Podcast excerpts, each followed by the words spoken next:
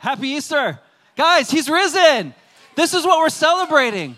Man, amen. Yo, um, a lot of new people. So I just want to give you a quick introduction. My name is Mark. I am the pastor, lead pastor here at New Hope Kailua. Um, quick story about me. Uh, I grew up in this on another Pacific island called Vancouver Island. It's a lot colder. It's up in this place called Canada. Anybody ever had, heard of Canada, right? Um, that's where my, my wife is from. Um, so I grew up there. I, I, I, was, I was born there and I grew up here. I moved here when I was really young. And from the time I grew up here, God has drawn me in a really short way to say it. God has drawn my heart to this Aina, to this people, to this place, and this is my home. Uh, I'm a dual citizen, but I would give up both passports to recognize that I'm first a citizen of the kingdom of heaven. Amen? Um, so this is just something interesting about me, but my testimony goes something like this. I grew up, my dad is a pastor. Many of you guys know he was the pastor here. We just transitioned this last year. But I grew up in a Christian school. I grew up in a Christian home. I grew up in church. I was in the thickness of the Christian bubble. Any Christian bubble people? Oh, come on. it was the best, safest, amazingest place to grow up. But what I didn't realize was that in the beautifulness of the Christian bubble was my lack of ability to commune with God Himself. I couldn't hear his voice. I didn't know what he, he sounded like. I didn't know what he felt like. I didn't know how to, to understand his path for my life. And so I went through some rocky times. I always kept a faith in Jesus, but what I've realized is that over the years, God has been faithful at showing up when I need him most. Amen. Anybody can testify to that? Amen. So I have been wandering, I have been lost, I've been making all kinds of bad decisions, but something changed in my faith when I realized the goodness of the gospel and its transforming power. That this isn't just information. We're not here to celebrate a fairy tale. I'm not up here reading you guys Harry Potter and we can go home and clap, right? It's not what we're doing. We're recognizing that the living God lives and breathes among us, stirs up things in our spirit to live as new people on this earth. And it happened because we had a Savior who was crucified and resurrected. Amen? This is what we're celebrating. So for me, that moment came. I was kind of at the end of my college career, and I was like, eh, I believe in Jesus. I don't really like church. I grew up in church, I grew up in the bubble. I kind of wanted to find my own way. And God had his way of just speaking this life over me that this is your calling, there's a purpose for you. And I'm going to share some of the, a little bit of my testimony today as it fits into the gospel because if we don't understand the transforming power of what we're about to hear, we're going to miss it altogether. Amen? So I want you just right now, let's pray. I want to pray for this for you. And maybe church is new for you. Maybe you've been coming to church your whole life. But I want to pray this over you that there would be an openness in your spirit to receive whatever the Holy Spirit wants to give you this morning. Can we do that? Let's pray. Jesus, we thank you so much for this time. We thank you for this amazing story, the greatest story ever told. We thank you, Lord, that there is something in the air when we're in your presence. Father, that we can never be the same after we've been introduced to you. And so, Lord, we pray that, that this story, for many of us, we've heard it time and time again, would come to life in a new way, not because of my words, but because of your spirit. Jesus, have it sit in our hearts. Help it to bring new life out of us. And Lord, may we be a people called to a higher purpose here in this building this morning. We love you, Jesus. It's for your glory alone. We pray this in your name. All God's people said, Amen. Amen. Come on. So, God has been good to me, my family, for everyone. And I want to go to this. This is Easter. We celebrated on Good Friday that He paid a price that we could never pay for our own sins. The wages of sin was death, and Christ had to die to pay for what we couldn't pay for on our own, even in our own obedience to the law. The Bible's really clear. It's like, you want to try following rules to be a good person? See how far that goes. Anybody perfect in following rules in your life? Hallelujah. Welcome to the house. None of us are. This is good news for all of us. But Matthew 28 starts like this, or it ends like this. The disciples get to the tomb. After Jesus was crucified, they put his body in a tomb, and it says, Do not be afraid, said the angel. For I know that you seek Jesus, who was crucified. His body's right here. But it's just that his, his spirit has left. Come, see the place where the Lord lay. You guys are too smart for that, huh? Everyone's like, this is wrong. LOL, just kidding. That's not actually how the, the scripture goes. Anybody catch that? Oh, I'm keeping you on your toes today. You guys better know. I'm, I'm going to teach you all kind of weird stuff if you're not paying attention. You guys better open your eyes. This is not what happened. Here's the real version. Here's the real version. Do not be afraid, for I know that you seek Jesus who was crucified. He's not here. He's risen, said the angel. Amen. Come see the place where the Lord lay. And this is what's wild. Even the disciples in the moment ran back. The women ran back to the disciples and were like, Someone must have taken this body. It's gone. We don't know where it is. Even still, didn't understand. Their minds weren't open to everything Jesus said leading up to this point, even when they saw into the tomb. And I want to ask this question because maybe you ask it too around Easter. Why do we cling to this story of the resurrection so much? Why does it matter that Jesus' body disappeared out of that tomb? And so we have this answer, and I want to show you this real quick. 1 Corinthians 15, it says this. He says it really succinctly. Succinctly. But tell me this since we preach that Christ rose from the dead, why are some of you saying there will be no resurrection of the dead? And here Paul is talking to people who are being like, nah, there is no life to come. Jesus isn't coming back. There's going to be no resurrection. He's like, wait, what? We preach that Jesus was resurrected from the dead. So if there is no resurrection of the dead, then Christ has not been raised either, right? And if Christ has not been raised, then all our preaching is useless and our faith is useless. Who? And if we apostles would all be lying about God, for we have said that God raised Christ from the grave. But that can't be true if there is no resurrection of the dead. Right? It goes on to say this If there's no resurrection of the dead, then Christ has not been raised. And if Christ has not been raised, then your faith is useless and you're still guilty of your sins. In that case, all who have died believing in Christ are lost. I love this.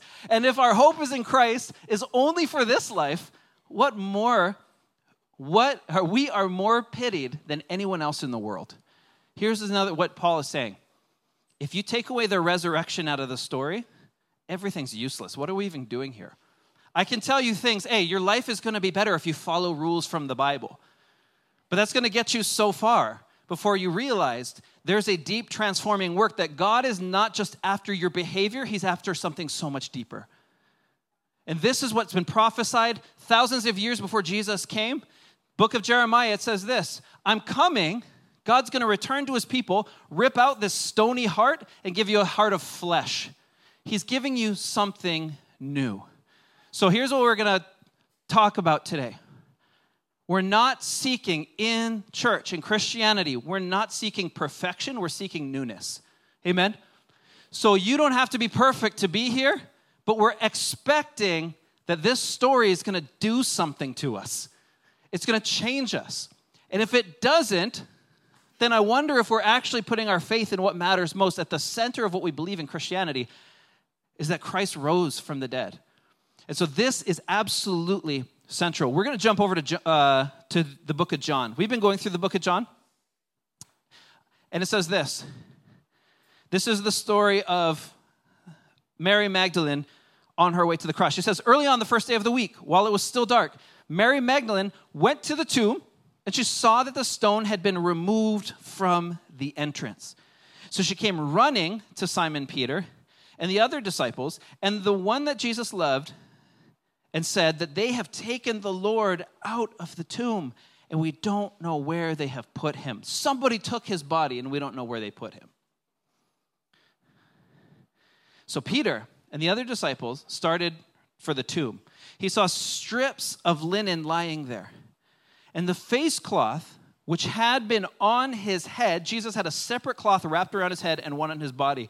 The one lying with the linen wrappings, but folded up and placed by itself. It's a very interesting detail. In Jewish culture at that time, if you're sitting at the dinner table, you know how it's pretty similar for us. You know, if you're at like one nice restaurant, like real, like Haimakakain, and you're supposed to put the napkin on your lap, like for me, I like just throw them over my shoulder, yeah? So I throw them over my shoulder and it's easier to wipe my face and stuff, but you're supposed to put on your lap and, you know, manners and stuff. So when you have that kind of napkin, what happens is when you're done, usually here, what do we do? We put our napkin on the table and it signifies to the waiter, come take my plate. For them, it was similar, but if you're to go to the bathroom to come back to your plate, you would fold your napkin nicely to signify, I'm not done, I'm coming back. You with me? Jesus left his face cloth folded to signify to these disciples, it ain't over yet. Amen. I'm coming back. I'm not gone. He saw them, oh, sorry, when the disciples saw, they believed. And it says this they did not understand from scripture that Jesus had to rise from the dead. They followed this dude for three years, saw his miracles, heard his teachings, and were like, this dude knows what's up. This guy's good. He can do stuff. But they're like, oh, shoot, you're the Son of God. It took them three years in an empty tomb to figure that out.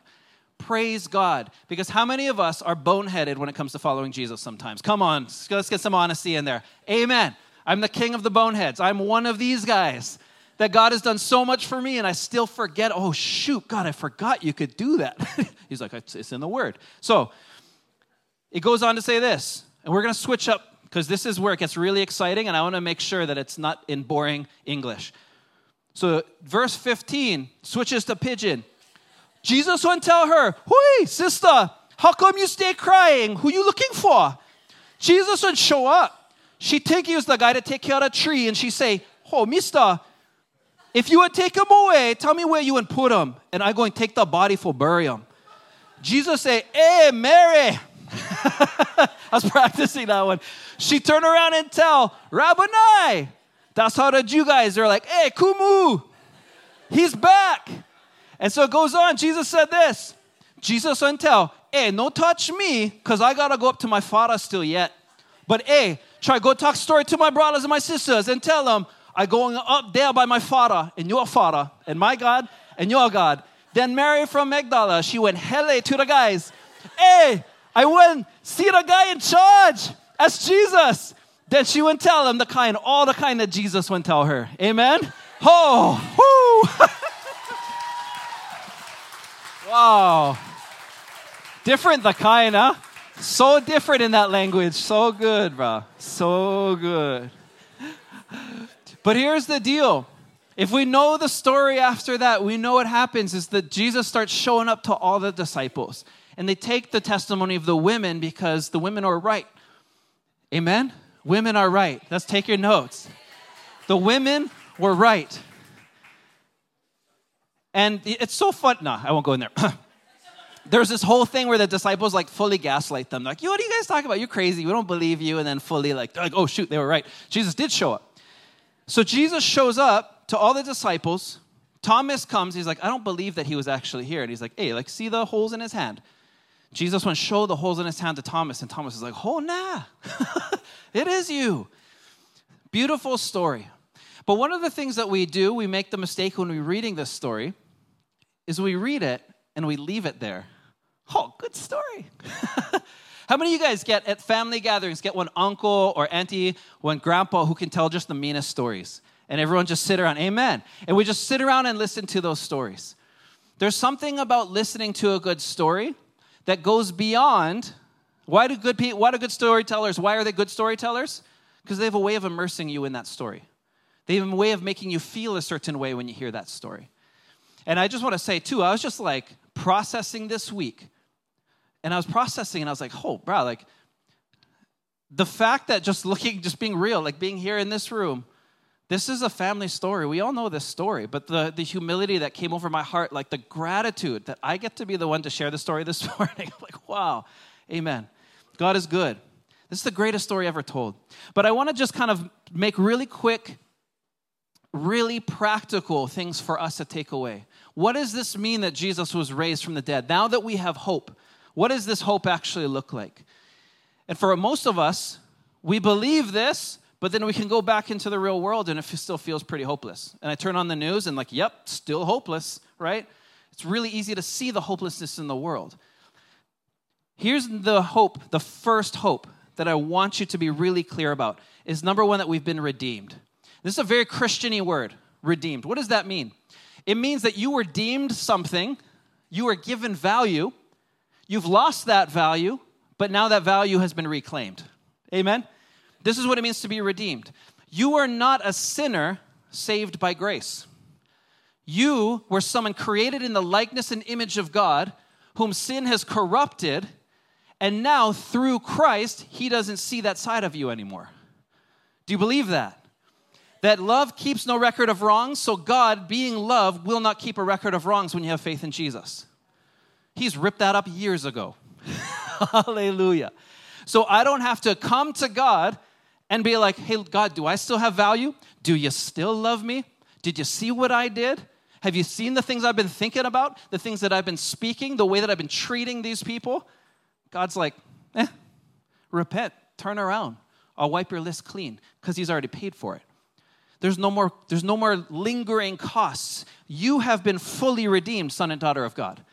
You have been fully redeemed. Let that sink in. That upon your confession of faith in Christ, when you confess your sins, He is faithful and just, forgives you of your sins, and wipes away all your unrighteousness. All of it. That thing you said that you still regret today, it's gone, it's covered. The thing that you did years ago, the thing that seems, the habit that kind of radiates and feels like it's your slave master because you can't get away from it, that's been covered already. Amen? This is the truth of the gospel. So we live freely, not in our perfection, but because he's doing something to make us new. This is where freedom comes from. So let me say it this way. In Genesis, how does God, what's God's relationship with evil? Evil enters the world. We know the story Adam and Eve, apple, naked leaves, all that whole thing. They do that over, if you read Genesis, God continually, the only way to get rid evil out of people is to get rid of the people. I'm going to flood the whole earth of the wicked. I'm going to rain down on Sodom and Gomorrah because the whole thing is wicked. God has this little change of heart and he says, This isn't working. Because if I keep trying to get rid of evil by getting rid of people, I'm going to have no people left. Amen? This is the reality of what we are living with. So, the Old Testament, God creates a system where He's like, let's let lambs take the price. Now, lambs would cover over the sin of those who were making the sacrifice. So if I sacrifice a lamb, I cut the bugger's neck and it'll blah, blah, right? Sorry for the graphics. But that blood would cover over temporarily, but there was a problem. The problem was that I could sacrifice lambs and still go and have sin in my heart. It was covering it, but it wasn't paying for it. Does that make sense? We were borrowing the blood from the lamb, but it wasn't fully our redemption yet. So God's like, after a thousand, if you were at Good Friday, we did the math 280 million or something at, at, is it safe number of how many lambs were slain before Jesus came. So Jesus comes onto the scene and he says, God says this way No longer am I going to temporarily cover over your sins like the lamb did. No longer am I going to have to kill humanity to get rid of the evil like it was back in the day. There's a new way. Here's the new way. I'm going to come in, pull the darkness out of you. Through death, you are going to die the same way Christ died to your old life. And in that, in my spirit, you're going to have new life. So, what does that mean? You are going to die almost like they did in the flood, almost like they did in Sodom and Gomorrah. You would die because you have sin in your life. There's stuff, I don't have to tell you what it is because you know what your junk is. Amen? I can tell you my junk, but you got to tell me your junk because I cannot tell you what your junk is. But you know, God knows. And here's the point it's been totally covered because God is that good and His grace is that sufficient. So God found a way to where we could die like they did in the Old Testament, but raised to new life in Christ. And now no longer do we have a temporary covering of our sin that'll get us through. We have put that baby to death so that everything that's new is the reality of heaven that God has called us into. He says, Pray for this, that everything on earth would be as it is in heaven. Amen? The fact that we have the Holy Spirit dwelling in us means this. When Christ died, the Spirit filled us up. That means this. You are pure enough of a temple for God Himself to dwell in. Amen? You have been cleansed. you're like, but oh, how can I, if I still think like this and blah, blah? You have been cleansed. Because the price, death, sin, evil, have no weight in your life anymore. Amen? And I want to tell you a testimony because this has been, well, I'm going to get there. I'm going to hold on because I'm going to get nuts over this. But you have been redeemed. Here's, if you know King Lunalilo, mid 1800s, we just found this, this poem just kind of got found in the archives. But I want you to read this poem from a man who found Christ and had an authentic relationship with Jesus, Ali'i. He says this Lo, the monarch's arm uprising. Suddenly, the islands freed. Oh, that, uh, oh, the hour that blows surprising, God inspired the wonderful deed. Idols then and mores perished, ceased and halted taboo's spell. Oh, if idol sins be cherished, family graven idols fell. Rinse from sloth, ye sunny islands. Start from sleep, green Hawaii. Hark to all your vales and highlands. Sounds the gospel cry, be free. Haste, oh haste to Judah's lion. Light your path by God's own word. Sing no song but songs of Zion. Trust no God but God our Lord. Lo, the crimson light of morning gleams from eastern skies afar. Rise and catch the glorious dawn. Rise and hail Messiah's star. Amen. Hallelujah. There is a depth of faith lingering in this poetry. Amen. That depth of faith comes in trusting that somebody has gone and paid a price for us that we couldn't pay on our own, but has resurrected us to new life. Amen. Amen. That's so good. So here's number two if you're taking notes. Here's what hope. Number one, you've been redeemed. Say it to yourself I've been redeemed. Let the redeemed of the Lord say so, right? Says Psalms. Let the redeemed of the Lord tell people that you have been redeemed. Number two is that you've been refilled. you have been refilled. Jesus says it this way He's like, Why do you keep old wine around it? Or why are you trying to keep your old wine skin? That's the old stretchy bag they used to put wine in. He's like, Why are you holding that? Because when I put new wine in, the whole thing's exploding. I'm trying to do new, something new in you, but you keep holding on to these old things, this old way of life, and the new wine isn't sufficient with your old way of life. So he is filling us like new wine with a brand new purpose. Amen? Turn to your neighbor and tell him you're changing. If you confess faith in Jesus, I can tell you this this morning, this is true. You're a changing person. Oh, you're dangerous. You're a dangerous mother, father, son, daughter. You are dangerous because the power of the living God has access to your heart, and the world is not going to be the same because He lives in you. Can I get an amen? This is the truth. This is the calling of the body of Christ. So there's no perfect people, there's just a lot of new people. There's a lot of newness. I put to death the ways of old and I bring back to life something that is new. Transformation, I heard it said this way transformation is not an option for the Christian. Amen? You don't get to be a Christian and believe in Christ and put your faith in what Christ has done and be like, I'm pretty good the way I am. it's not an option, it's an eventuality. Whether you want to change now or you want to wait till heaven, if your faith is in Christ, you're going to be different. Amen? You're going to be different. You are going to be made more like His image. You are going to be kinder, wiser, gentler, humbler. You're going to turn away from the things that used to tempt you. You're going to be able to say no to things that felt like you had, had power over your life. And I can tell you this because I've had testimony of testimony in my life and in others that the power of God is real. And so, this is why Jesus died too. We forget this. He didn't just die to pay for our sins, He died and He said this beautiful line. He says, You guys know the work we've been doing? Yeah, we've been casting out demons and doing miracles and all this kind of stuff. And He's like, Yeah, you're going to do even more. Even greater works are yet to come, but I have to go to my Father. You're going to take my spirit and you're going to keep doing these works. Amen. This leads us to our, our last point in your notes. What is hope? That you've been repurposed. If you believe in Christ, you are a you are a project in motion. And this is a beautiful thing. I love to pick up rubbish. I love Hawaii because they get so much good stuff on the sidewalks. Yeah? People leave some really good stuff. A lot of PCS happening. I was gonna put some pictures up, but there's some stuff that I picked up. I'm like, oh, this table's mean. Like if I just put in a little bit of sanding, a little bit of elbow grease, I can turn it into something beautiful. This Christian is what God did with death. Death used to be the end. And Jesus said, no, You're not long, no longer the end. I'm going to possess you and channel you so that there will be new life coming out of you. Amen? So put it this way death has been conquered, it's been defeated, and you're looking around and be like, wait a minute, I still see death all around me. Well, guess what? Guess who's in control of it? Revelations 1 says this Jesus says this about himself. He says, I'm the one who's going to live forever and ever. The keys to death and to Hades are mine. Death is his little snitch. he owns death, he uses death for his kingdom purpose. So, death for you and I as Christ followers isn't a fear anymore because Christ has paid the death that mattered so you and I can have a new life in him.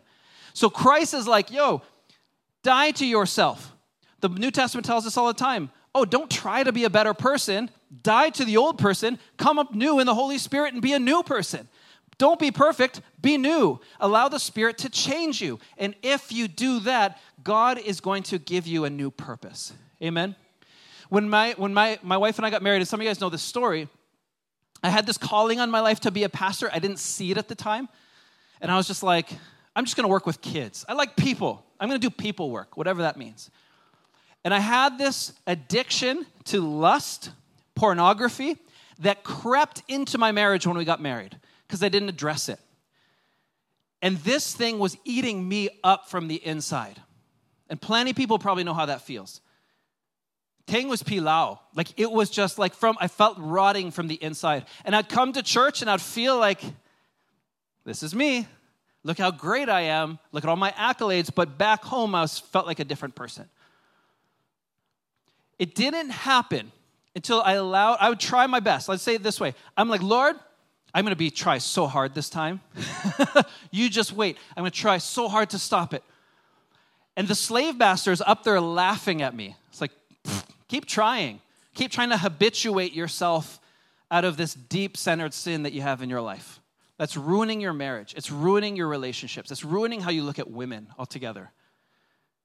And God's God's like waiting for me. He's like, Mark, give it to me. I paid for it. You don't have to pay for it. And there's something that shifted.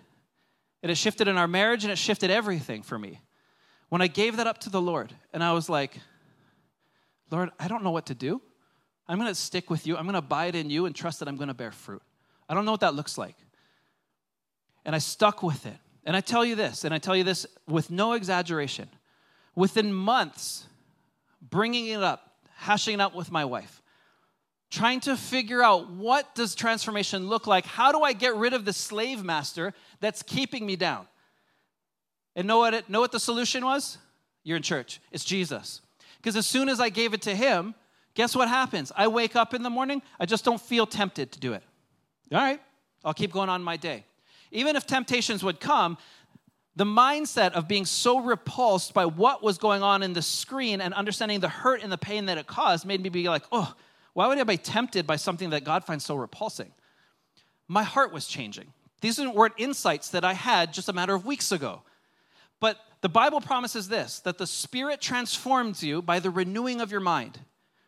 So, this is what's happening. The more that I think like Jesus, the more I fix my eyes on heaven, and recognize who He has called me to be, the purpose that He has wired in my life, that becomes the focal point of everything. Everything else seems to fall away. I didn't have to strive to overcome my sin, I had to surrender it. And when I surrendered it, God was like, Thank you, because I already paid for that. Amen? And I tell you this right now, because that was 2014.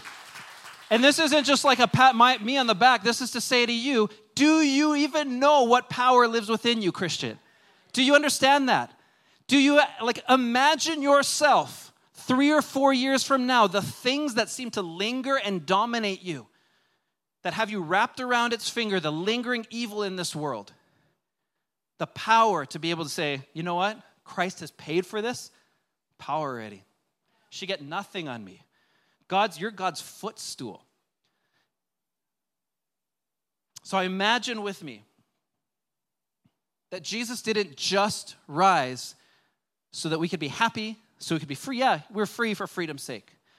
But I wonder if we recognize that He has repurposed your life and my life because of what He's done. What I didn't know at the time, that was 2014, uh, sorry, 2012. By 2014, two years later, Lord led me out of a life addicted to lust because that's when He called me into pastoring.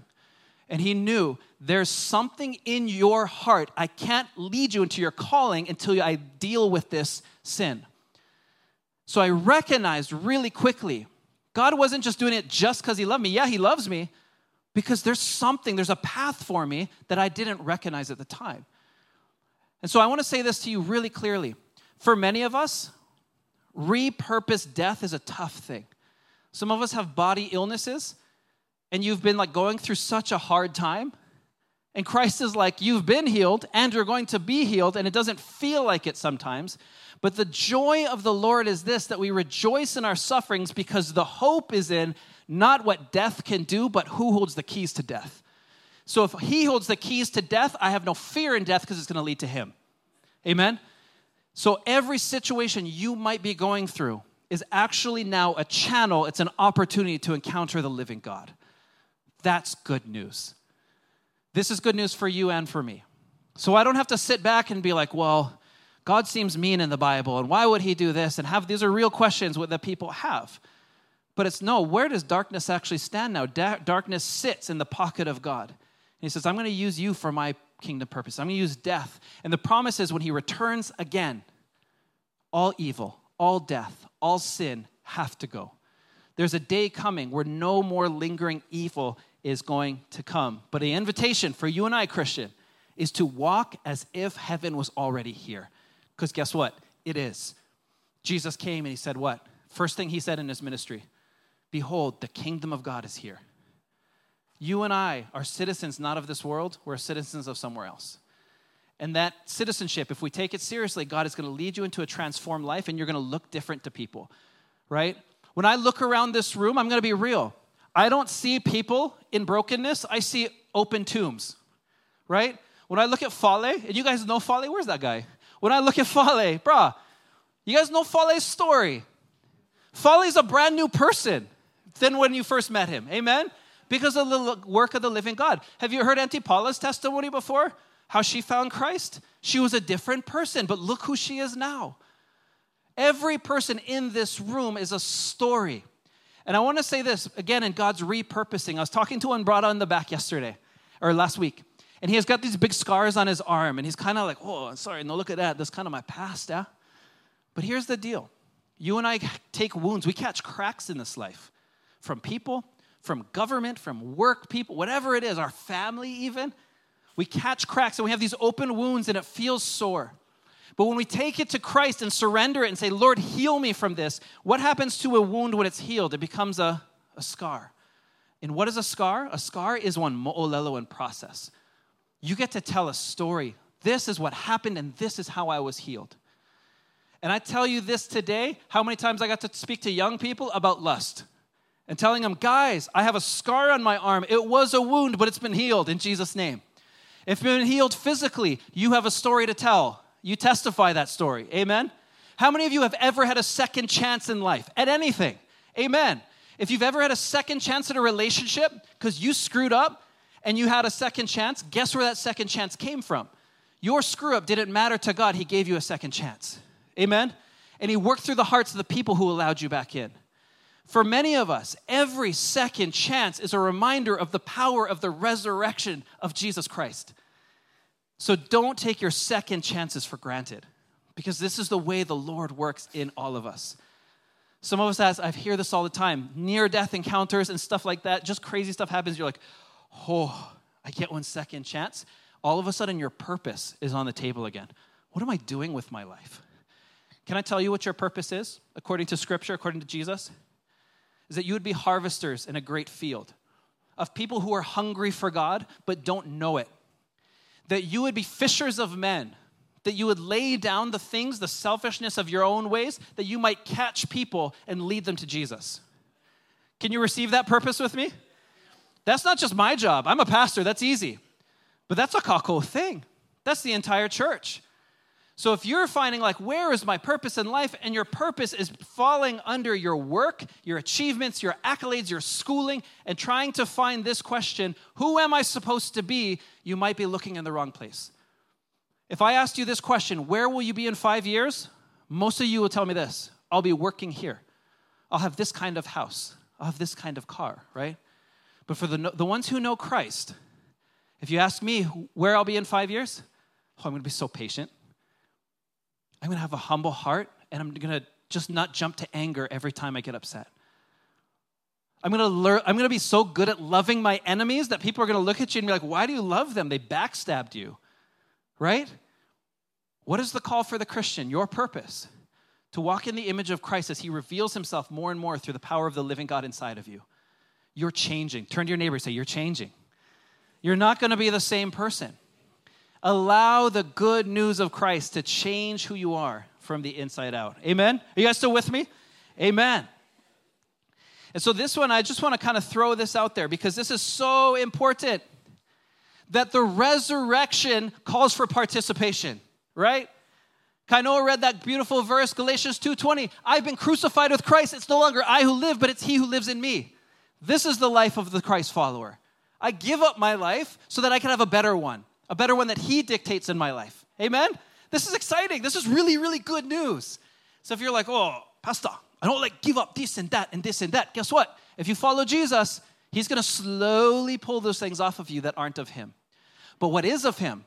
Holy ambition, holy character growth. The things that are of him are to magnify when the Spirit of God is op- operating in you.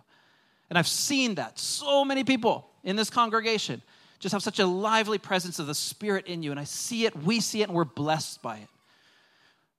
But I want to just kind of encourage you this what would it take for you to have an openness to receiving the Holy Spirit as Christ died so that you could receive that Spirit? What would that look like in your life? Imagine who you will be in five years. Not what you'll be doing in five years, but who you will be. A son and daughter of the Most High, actualizing the reality of heaven in your earthly life. That's crazy. Can you dream with me about that? I'm dreaming about that. When I see our church, I dream about that. What would so and so look like if heaven grabbed them and said, This is who you are? And they listened to the voice of the Lord and you became that person that we all see inside of you. We all see it. Anyway, last quote. This guy's really smart. 400 AD, this guy named John Chrysostom says this There flowed his side, he's talking about Jesus on the cross, water and blood. The water and blood symbolized baptism and the Holy Eucharist. It's a weird passage. They speared Jesus in the side on the cross. Water and blood, it said, came out. From these two sacraments, the church is born. From baptism, the cleansing water that gives rebirth and renewal through the Holy Spirit, and from the Holy Eucharist. Since the symbols of baptism and the Eucharist flowed from his side, it was from his side that Christ fashioned the church, as he had fashioned Eve from the side of Adam. He finishes like this As God then took a rib from Adam's side to fashion a woman, so Christ gave up his blood and water from his side to fashion the church, his bride. God took the rib when Adam was in a deep sleep, and in the same way, Christ gave us blood and water in his own death. Amen? What's the point of Jesus dying and resurrecting? He birthed the greatest movement of all time. And know what was the most defining factor? You can read history for the church in that first 300 years after Christ died and resurrected was martyrdom. Rome went nuts because Christians were taking off and people were laying their lives down. And you can read historians being like, these Christians are foolish. They're dying on purpose so that others may live. What in the world is happening? And then Tertullian in the second century says this the blood of the martyr is actually the seed of the church. The more they kill us, the more we seem to grow. This is the power of the resurrection inside of us. Amen? That martyrdom becomes an act of heroism. That I will go down with my Savior because I know it's on the other side of death. Hades and death are in his grasp. Wow. And he will use that, whether it's a physical death or a spiritual death, he's going to use that in faith, not just so your life will be better, it will. When you follow the Lord, you're going to find blessing, you're going to find abundance, but you're going to have a faith that can persevere all things. What a gift. Amen. Let's follow that. So, resurrection calls for participation. Jesus calls us to this thing we call baptism because this is what the resurrection was. We go down to the water, we lay ourselves in the water, and we die as if we were dying with Christ on the cross and we're rising up with him into new life in the spirit. It's amazing what's happening. So let me I'll tell you to tell it to you this way. How can I tell you? How can I prove to you that I'm married to my wife? Everyone is like, "Hmm, well, you're wearing a ring. Okay, I could take my ring off. now tell me, how can you tell that I'm married to my wife? You could be like, well, we can see the papers. We'll go look at your marriage contract. Okay. But contracts are just a bunch of signatures. Anybody could have signed those and fabricated them, right? How do you know for sure that me and Meg are actually married? Now you guys are like, wait, are they married? Are you guys announcing something? No, no, no. We're married. We're happily married. We're fine. But here, hear me out. What's the proof that Meg and I are actually in covenant together? It's for those who were present who saw us say the vows. Amen? That's the testament to our marriage, was people can say, I saw it, I was there. The whole New Testament was written on the eyewitnesses of people who didn't just listen. It's not like we believe the stuff because it's in the Bible. We believe it because there were people there who saw it and they wrote about it and that became the Bible. Amen. We believe because people there saw it and the Spirit of God wrecked everything from there. Everything changed. Why do we believe it? And so, why do we do baptism? Because you can say you're a believer in Christ, you can say you're a follower, you can come to church, you can have really good behavior. But until we have seen publicly, you take your vows with God, so to speak. You enter that covenant through baptism. That's your final proof that, Lord, I give everything to you. I'm pledging my full allegiance to you. Because it's all talk until that happens. It's faith that saves you, it's a believing faith that saves you alone. But how can you prove to the world that I'm swearing allegiance to Christ and Christ alone? I'm going to take, take a step into that water. Amen. Some of you in this room might be here being like, oh my gosh, I've been living with Jesus, but we haven't gotten married yet. Does that make sense? We've been tiptoeing in this relationship with Christ, but I've never sworn my allegiance to him. And if you're wondering what resurrection power might look like in your life, and the hope that might bring, and the people that will be affected by you saying yes to Jesus, that might start today with baptism. Amen? So if you are open and willing, come down to the beach. We're going to go right after this service ends about noon, as Jason announced. We're going to walk down to Kalamas, and we're going to watch people covenant with the Lord. There's nothing more beautiful in the world than people making a decision for Jesus. And can I just, can we give a round of applause? We have three people who've already said yes and that are going. We're so excited for them. But guys, it is Easter. It is Easter Sunday. And I hope that you take this word not as like a, oh my gosh, that's not what we're saying. We're saying there is hope that is alive. It's in your grasp. Get it. Let the Spirit of God in and see what happens. Amen? Can we do that? I promise you that every single decision you make after that covenant with Jesus is going to be rewarding, fulfilling, and you're going to find new life and new purpose. And the things, the pukas in your heart that you feel like we're missing, God's going to start filling those things. I believe that in faith. Amen? Let's pray. Jesus, we welcome you. We thank you so much for this resurrection power. We thank you, Lord, that we're not stuck with just old, dusty religion. Lord, we thank you that it's not just rules and principles that we're just trying our best to follow, but God, that there's a living and breathing, active presence, your manifest presence that dwells in us and speaks life through us. And so, Jesus, we pray that this morning, this would be the time where life would begin to flow where we may not have seen it before. So, Holy Spirit, have your way. God, do you declare that every sin Every feeling of guilt and dirtiness that came into this building has been wiped clean by faith. So praise you, Lord, for taking that away from us, for removing us, and declaring that sin is no longer your slave master. We thank you, Jesus, that you become our master and you are a good and gracious God. We thank you for the grace that you lavish over us, even when we don't deserve it.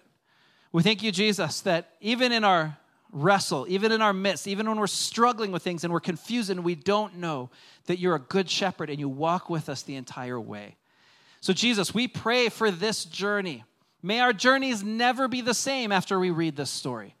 May our journeys never be the same after we leave this place because the Spirit of God is at work changing us. And when you change us, God, we believe you're changing families, you're changing workplaces, you're changing schools, you're changing governments. Everything starts with the people of God claiming what is rightfully theirs, the kingdom of heaven manifest in our lives. Jesus, we honor you for this gift, this blessing. And Lord, we just pray in Kailua as it is in heaven. We love you, Jesus. Pray this in your name. Amen.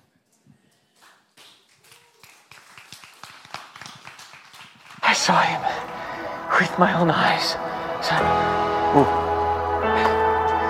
It was incredible. Who did you see? The Lamb of God. He who takes away the sin of the world.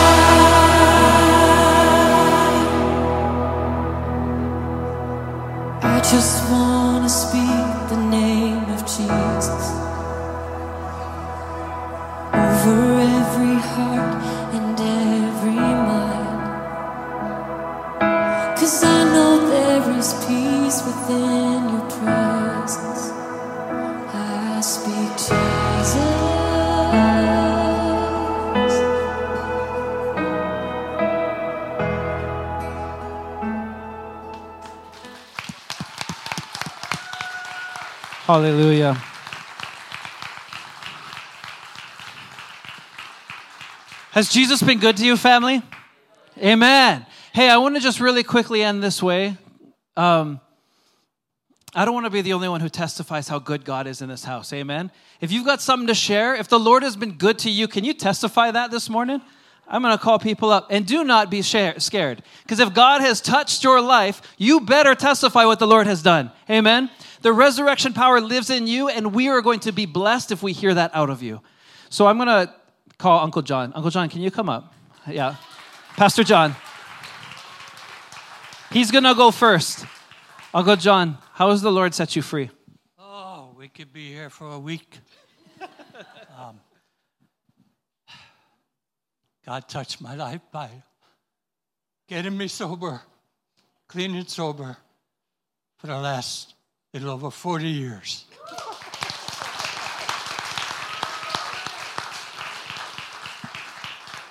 God touched my life by uh, giving me a wife for 25 years who passed away nine years ago this month. And uh, God touched my life by bringing me to New Hope, Kailua. Oh, amen. Amen. One thing you don't know about Uncle John is when God delivered him from the principality of addiction over his life, God has repurposed Uncle John and he has helped dozens and dozens and over 40 years, dozens of people come out of addiction because of what he has been healed from. Amen? God will repurpose. Is there anybody else who just be like, hey, that's me too? The Lord has been that good. Oh, yes, come on. Yes, sir. I'm Bill. Brother John has helped me. I was struggling, single dad, addiction, a lot of problems at work, and uh, wasn't following Jesus, didn't have his, a relationship with him, and uh, was down on my knees praying and uh, praying. And he introduced me to my wife, Bridget, who led me to Jesus and completely changed my life around. Amen, Nice to meet you. Thank you for sharing. Sons, sons, the Lord has been at work in your parents. Amen. Don't miss this because it's your story too. Amen. God is good. He's with you. Bless you. Bridget, bless your heart. Can we give it one more time for Bill? That's amazing. I'm not going to keep you all day, but I just want to know if there are one or two people who just feel like, hey, I got to share because the resurrection is that good. Amen. Come on. Okay, Nita, come on, girl.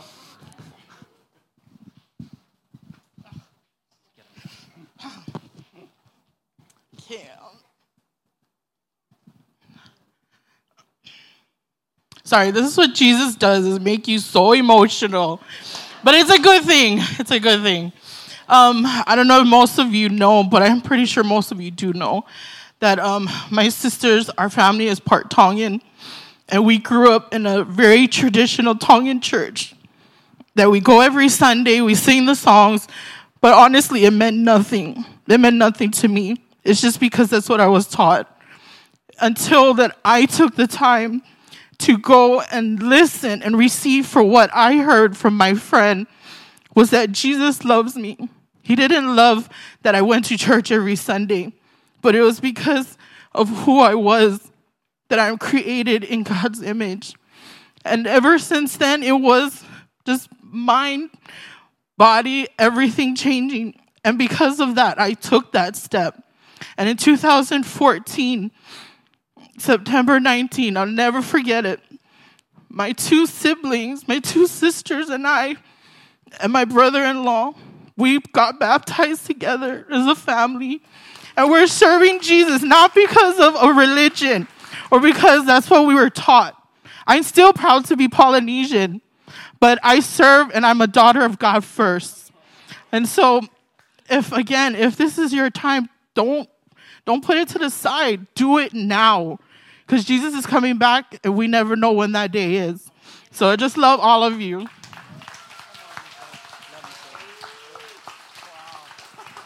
You heard it from her. It's your time. Hey, one more.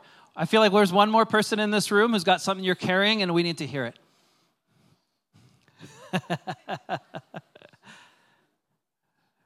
we will wait. Can you put on the game show music really quick? I was kidding. Yeah, come on, Chanel.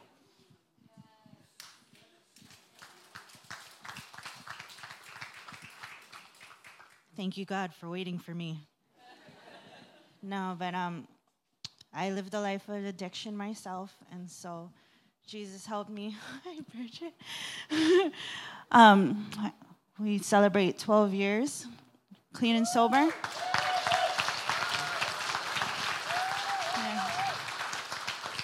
I came from the streets, and my life is completely different. I'm faithful today with my husband. Some things have happened, and I forgive my birth parents. I forgive my adopted parents. Um, we went through uh, my family, or one of my ch- children were sexually abused. Forgiven that person, left church for a little bit, but came back to church. Um,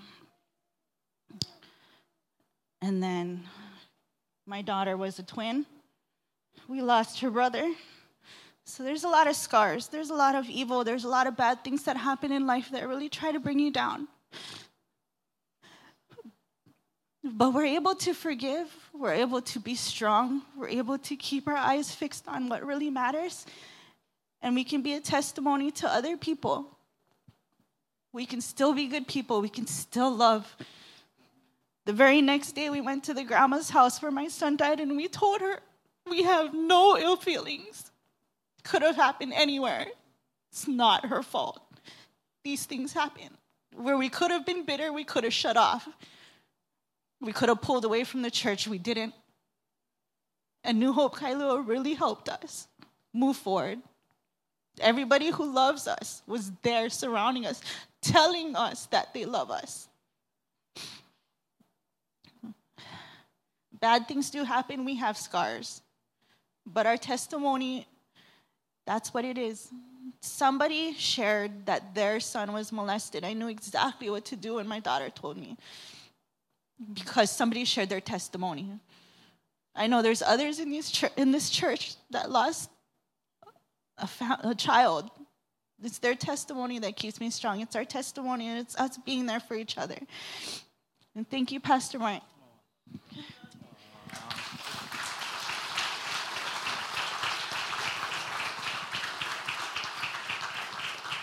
Darkness doesn't win. Amen. It has, doesn't have the last say. Jesus, he came and he gave evil a timestamp. It's pow, you're on your way out. So thank you for your resilience. We love you guys. So proud of what God's been doing in your lives. Amen. All right. Any last hands going? I could do this all day. You guys like, I'm hungry. All right, guys, let us pray. Can we stand as we pray? We're going to close. And hey, if you feel like, hey, this is my chance, that, that resurrection life that I'm hearing about, I want a piece of that. I want to know what God has in store for me that I've yet to experience. Come talk story with us right after. We're going to stay right up here in the front. But let's bow our heads. Jesus, we give you the glory. This is Resurrection Sunday. We thank you that the darkness was not final, that with Friday came Sunday. That as you rose from the grave, Lord, that we are a resurrection people, that we are designed to walk through darkness and rise up in new life through your spirit. And so, God, I pray that this would not go lost on any ear in the room that it is not our strength that gets us through life, but it is yours alone. And so, Jesus, we need you. You're our Savior, our Lord, because without you, we cannot get through what life throws at us. But Jesus, we thank you that we're able to die to ourselves, that we're able to undergo cracks, we're able to undergo evil, but yet rise above it as you were victorious over death. Jesus, we thank you for the resurrection power. We pray, God, for more.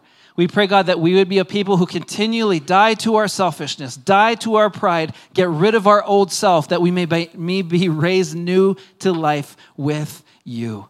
Jesus, it's all about you, it's all for you. We love you. We pray all these things. And all God's people said, Amen. Amen, church. Happy Easter. We will see you. We're going to migrate to Kalama Beach.